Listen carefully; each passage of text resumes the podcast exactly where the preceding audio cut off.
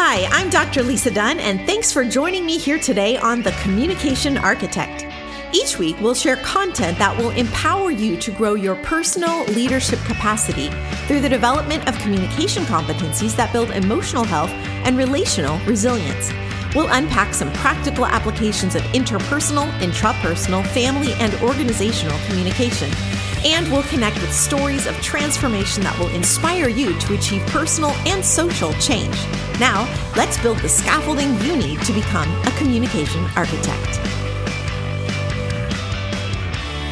Hello, everyone. I'm Doctor Lisa Dunne, and I'm excited to be with you on the show today as we continue unpacking American education and helping parents break free from the soulless, godless system.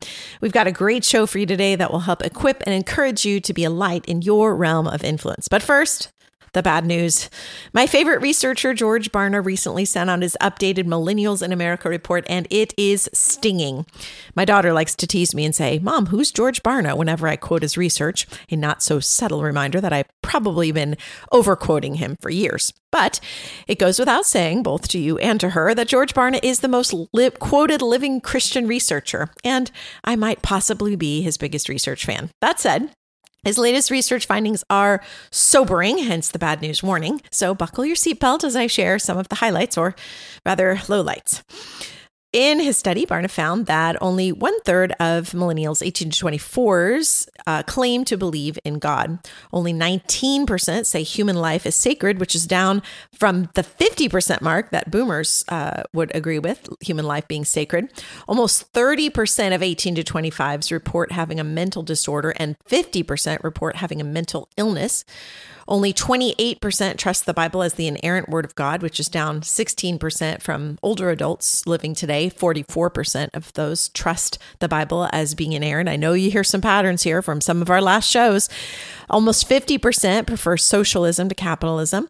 Only nineteen percent of born-again believers in this generation have a biblical worldview. But when we look at the general population, Barna says that only two percent of the general population of eighteen to twenty-four population holds a biblical worldview, two percent. And he says that thirty-nine percent of that eighteen to twenty-four category identifies as L G B T Q, which is an ideology we've been talking about, which has been aggressively taught in the public school system. Uh, all is not well on the American home front, friends. And as Barna says, the younger generation is largely the product of, quote, unaddressed dysfunctions of the generations that came before them. A generation, he says, that has inherited a cultural war zone, but not the tools to bring peace to that war. Now, the good news out of the report is this. Though only twenty-six percent of them say they would trust a pastor, forty-six percent, almost half, say that they still trust their parents to influence their lives. So parents, this is our time to shine. Now, what if you're that parent we've been talking about over the last few weeks who's waking up to these realities about your own children for the first time?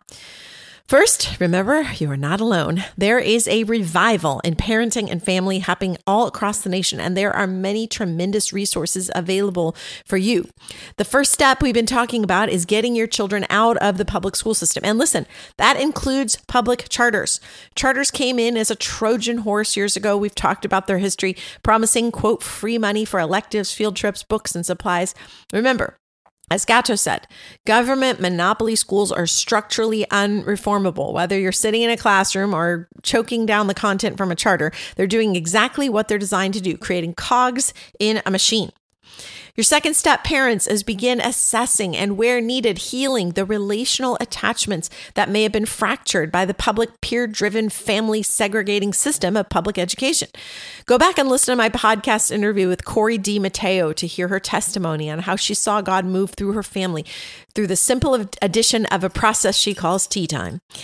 In his book, Parenting from the Inside Out, one of my favorite books to buy for new moms, Doctor Dan Siegel emphasizes the importance of relational attachments. We've been talking a little bit about those over the show, but I really want to drill down a little bit today. This is the main and most significant challenge I'm seeing in classrooms, in homes uh, across the country, ac- across the country, where parents are are beginning to uh, look at that relational attachment issue. Babies, of course, are born completely dependent. Um, now, the world system teaches us that they're innocent, but of course, anyone who's raised a child can clearly see the sin nature that's evident within even very young children. We're born as sons and daughters of Adam, and we have to be redeemed into sons and daughters of the kings. It's his righteousness that changes us and our children from sinners to saints. Having a primary adult dedicated to both perceiving and responding to a child's needs is what gives that child a sense of safety, that secure base that we've been talking about. And attachment plays a significant role, Doctor Siegel says, in children's relationships with others, their sense of security, their resilience, their emotion regulation, and their interpersonal relationships. And that's this key factor of interpersonal relationships and trust was one of the markers Barna also saw as really struggling in the youngest generations. When we look at each one of these arenas, we see these These struggles in the youngest generations. They lack the trust and security that comes from a secure base. They have significantly low resilience levels, hence the snowflake moniker we talked about a few weeks ago. And they have dangerously low emotion regulation levels. Many of these generational shortcomings could be turned around with the healing of attachment. Now, we can't lay again a foundation for childhood if the child is grown, but Doctors Naborski and Solomon, whom I quoted, I don't know, several weeks ago, said that he, healthy adult attachments can actually help heal wounded childhood attachments. God is the father of redemption, of hope. He doesn't leave us stranded and victimized, hopelessly awaiting the exit lane of life. Through his marvelous design of neuroplasticity, he gives us the opportunity to grow, to change, to develop, to heal throughout our lifetimes. And as a parent, taking responsibility for a lack of attachment in your children is not an easy step, but it is a vital one. I remember a time in my twenties when I tried to confront my now late father about his role in this regard. And I was in counseling, I was trying to make sense of the abuse I'd suffered, and I decided I was going to forgive him, as Jesus commands us to do, so that I could be free of the bitterness of my painful past. But I imagined for some reason that it was important for me to tell him about this forgiveness. And in my youthful exuberance, I called him from five states away and said, "I just wanted you to know that I forgive you." He was shocked both at my personal level of conversation, which we did not share in our lifetime, and the insinuation that he had committed any wrongdoing. He said, "You forgive me for what?" As I stammered on to try to detail the impossible to forget experiences, he stopped me dead in my tracks. "You turned out okay," he said, "so I must have done something right." Everything inside of me wanted to scream, "I turned out okay in spite of you, not because of you." But I knew there would be no upward spiral possible in that conversation.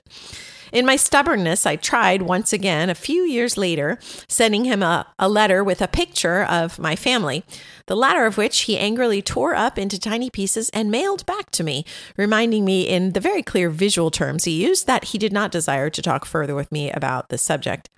In fact, in his brokenness, he pushed away many people, not only multiple wives and family members, but also friends.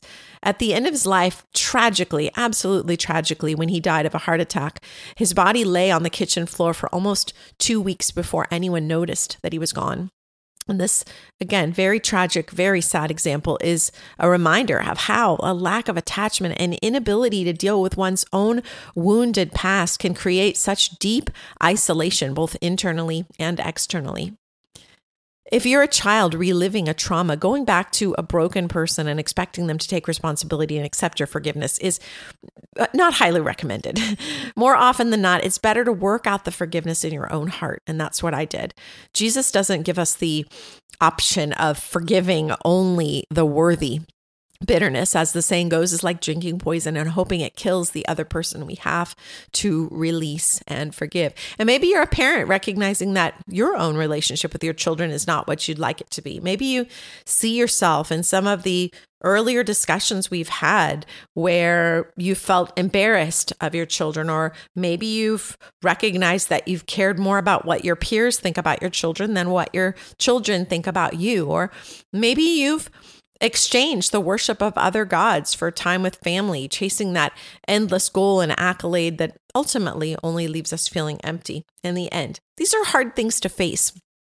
Bowlby, the very founder of attachment theory, wrote in nineteen seventy-nine that adults who become suicidal, delinquent, and unable to maintain a stable bond of affection often share in common a childhood with, quote, prolonged deprivation of maternal care during their earliest years of life, usually combined with later rejection and or threats of rejection by parents or foster parents.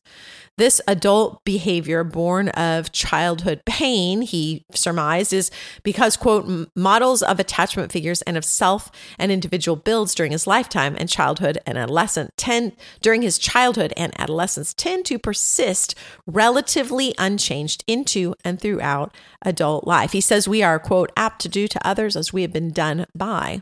Now, again, as believers, we have the hope of redemption in Jesus. We have the hope of adult relationships healing those childhood traumas. You remember maybe a few weeks ago when I talked about how it, when I was a child, the neighbors in our in our community wouldn't let my sister or me babysit because they said we didn't have a mom, so we would never be nurturing or warm.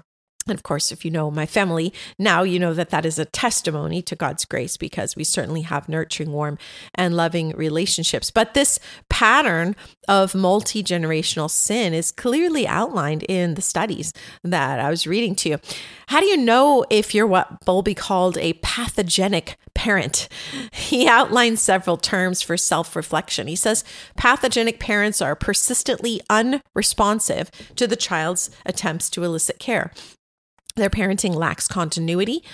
Uh, pathogenic parents use threats of taking away love or abandoning the family as a means of control or discipline or coercion. Pathogenic parents threaten to leave or kill their spouse or commit suicide.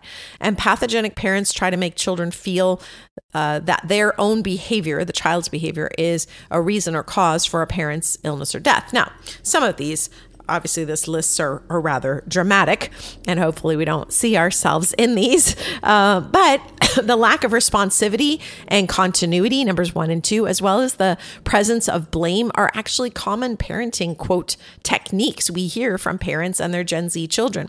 And of these three, I'd say the lack of responsivity is perhaps the one that's most pronounced today because parents' affections are often divided. They're divided between the rush of dopamine from a string of likes on social media versus the perceived daily drudgery of parenting. Parents desperately need to find the their children this joy and this treasure that God has made them to be, the true honor that he's entrusted to us as parents to sharpen and guide arrows into the next generation. To paraphrase Titus, our children are our resume. Not remarkably or surprisingly, children who've grown up with pathogenic parents exhibit insecurity, anxiety. This is one of the key markers of Gen Z. The key marker is anxiety, one of the key influences and key emotions that they experience on a regular basis. Uh, regular basis. Children from pathogenic parents have a low threshold for attachment in adult relationships, again, if they do not heal. And of the three most common maladies of Gen Zs, which are anxiety, depression, and suicide ideation, anxiety is the most prevalent. We've talked about Mel Levine and how he once looked out over the landscape of millennial children and saw what they would become as adults because of how they're being parented. We too are now looking out over the landscape of this anxious, malattuned, misattached generation with great concern for their future families. As Neil Postman said, it is up to those of us who still see the older, clearer waters to share them with the next generation that they may drink deeply and freely. In his work, Separation, Anxiety, and Anger, Bowlby was struck by the powerful impact of maternal deprivation. This key, he believed, was capable of generating responses and processes that are, he says, of the greatest interest to psychopathology. Because the pain of self-reflection runs deep, and he made those observations in the midst of feminism's rise, many people discounted his works. For one, because having to spend time with children meant missing out, quote, on something of greater importance, higher honor, greater call. The siren song of feminism shifted a cultural mindset, downgrading parenting to a lesser call. One of our pastors gave a compelling message recently where she talked about the parable of the ten virgins in Matthew twenty-five. All ten were waiting for the bridegroom, but only half of them took flasks of oil with their lamps. And she wondered aloud how those lacking oil, what they'd exchanged for the oil that was supposed to gain them entrance into the chamber of the bridegroom, representing the return of the King of Kings. And I think in the same way, we have to ask ourselves as parents, as leaders, as culture shapers, what are we personally exchanging for the mental, social, emotional, and academic health of the next generation? We'll trade something for our time with them, with our children. But the question is, will that exchange be worth the investment? Secure attachments, Siegel writes, require consistent, emotionally attuned, contingent communication between parent and child. These are built on what Siegel and Hartzell call the A B Cs of attachment. Attunement, which is aligning your internal state with that of your child. Balance, B, being aware that we are the thermostats and children regulate their body, their emotion, their mental states by being tuned to us. And coherency. Our relationship with our children should fuel their internal integration and interpersonal connections. We talked about the secure base, Harry Harlow's Monkeys, and how having that secure base gives children the freedom and the security they need to explore their world. Maybe you're doubting you have what it takes to be that kind of parent. The Bible tells us otherwise. In the book of Second Peter, Paul says that God's divine power has given us everything we need for life and godliness through the knowledge of him who called us to his own glory and excellence. And as we've discussed over and throughout the last several episodes, God's call on parents to disciple their children, to train them up, is evident within everything he teaches. So the first step, parents, is to make sure we ourselves are leaning on his divine power, on his knowledge, on his wisdom. As we train up our children, this is going to require sacrifice, consecration, setting apart. It means choosing family over other events, choosing great things over good times, go over good things. But over time, out of the overflow of your heart and then your home, you'll begin to see a shift, a new day dawning. This is why homeschooling is so vital. It slows down the clock. It clicks us out of the rat race, and it gives us this treasure of time to invest into our children. And out of those rich relationships come opportunities for teaching, training, and discipling the next generation. And as we wrap up this section of my latest book, Outsourced, I want to remind every listener of how you can be a catalyst for change in your realm of influence. In addition to pulling your own kids off the big yellow prison bus, you can be a missionary, a model, and a mastermind. When we think about missionaries, the first rule of missionaries is to understand the culture you're called, you're called to serve. Millennial parents have been trained in a world of mommy and me, a world that awards mediocrity, a world that's dominated by screen time, likes, image, popularity. We have to be missionaries in a foreign country, learn the language, discover hopes and joys and fears, and then help them cross that bridge. We can be a model. We can create mentor models in co-ops, in classrooms. Millennial parents learn by seeing. They were raised in a visual era, so having a mentor model to follow is very helpful for them. Um, this is something that every one of us can do. I always say, reach up to someone ten years older than you to pour into you, and reach down to someone ten years younger than you to receive, I mean, to pour out. So we're receiving and we're pouring out. We can be a mastermind. You can plan, you can think ahead, you can think long-term, you can, you can, You can help parents to think long-term as well. These new homeschooling parents need structure. I I love freedom. I wanted to give all of our new homeschool parents a lot of freedom, but as you may recall from an early story I told, the freedom was too much for them, and and instead giving them um, giving them a little structure and some real models, some real scaffolding to follow, really, really was beneficial. We know we know the homeschool model works. We know it produces smart kids, civically engaged kids, kids who are academically equipped, more mature, socio uh, socio emotionally mature as well. Um, and we've seen the fruit. We've seen the introduction of the Values Clarification Movement, bringing this steady decline of, of moral output that we just heard about in Barna's latest report. Romans one twenty tells us that God's nature is evidenced in the created realm, that we can learn about God's character and his qualities through studying his created world. But the traditional model of education purposefully dissects Christianity from the foundations of learning, and it leaves behind this heartless, sterile, disingenuous model of academia. When we look at the sheer volume of what's being taught, we see the overflow in the stats I read from Barna's latest research. Everything students have been taught and not taught in the public sector is now pushing up through the soil as a tragic harvest. And again, that's just the content. As we've said, the methodology is just as harmful. Modern educational institutions anchor on these specific measurable outcomes, but their outcome is not always our desired outcome. Their end goal is not always our end goal. If we want to create critical thinkers and world changers and industry disruptors, then we need to create those environments that will encourage active learning. We need to give students the freedom to ask questions, to stop stifling creativity and critical thinking in the name of conformity and groupthink. And as believers, our measures are not simply academic. They're social, they're spiritual, they're relational. If we raise really smart kids who go to Harvard and earn a Nobel Peace Prize, but they walk away from God, my friends, what have we gained? What does it profit a man if he gains the whole world but loses his soul? These are very real questions for the current generation, the most anxious, depressed, atheist generation in the history of our nation.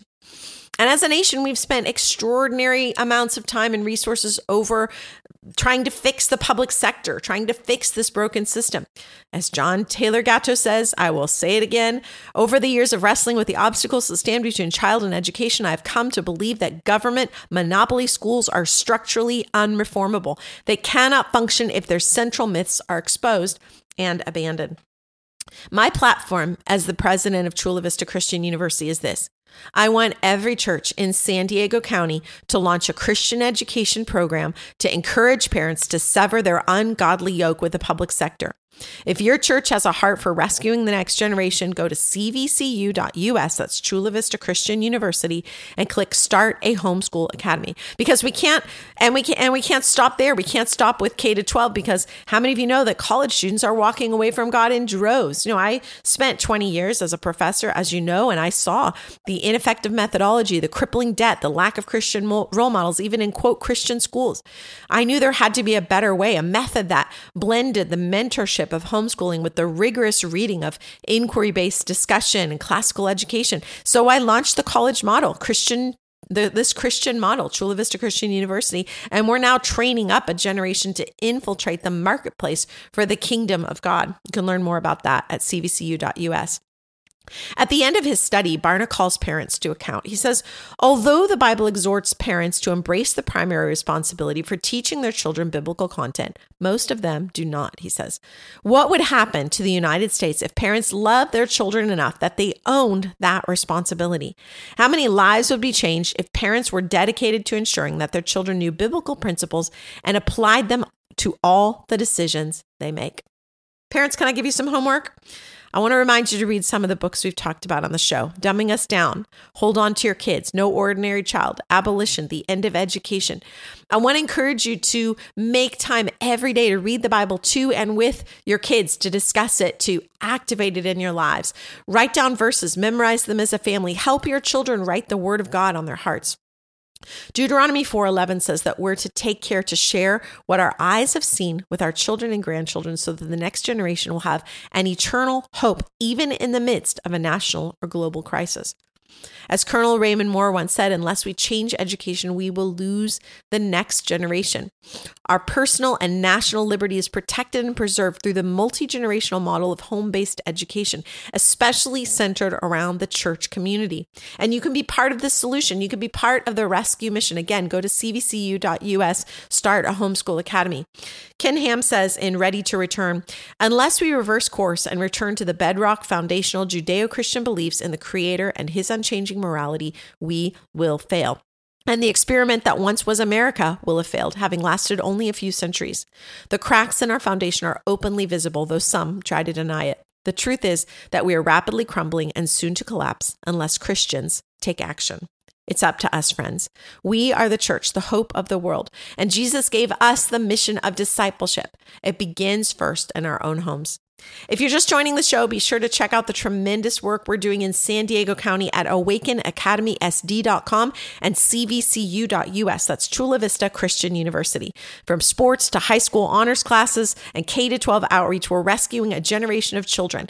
Won't you join us on the rescue mission? I'm Doctor Lisa Dunne, and thanks again for joining us today on the show. Keep up the great work, and I'll see you right here next week. Thanks again for joining us here on The Communication Architect. If you have questions about today's episode, or if there are topics you'd like to see us address, Send your comments via Instagram to at Doctor Lisa Dunne or via email to contact at d r lisa dunne dot com. That's D R L I S A D U N N E dot com. And remember, strategic communication will help you build greater emotional health and relational resilience. So don't miss the next episode.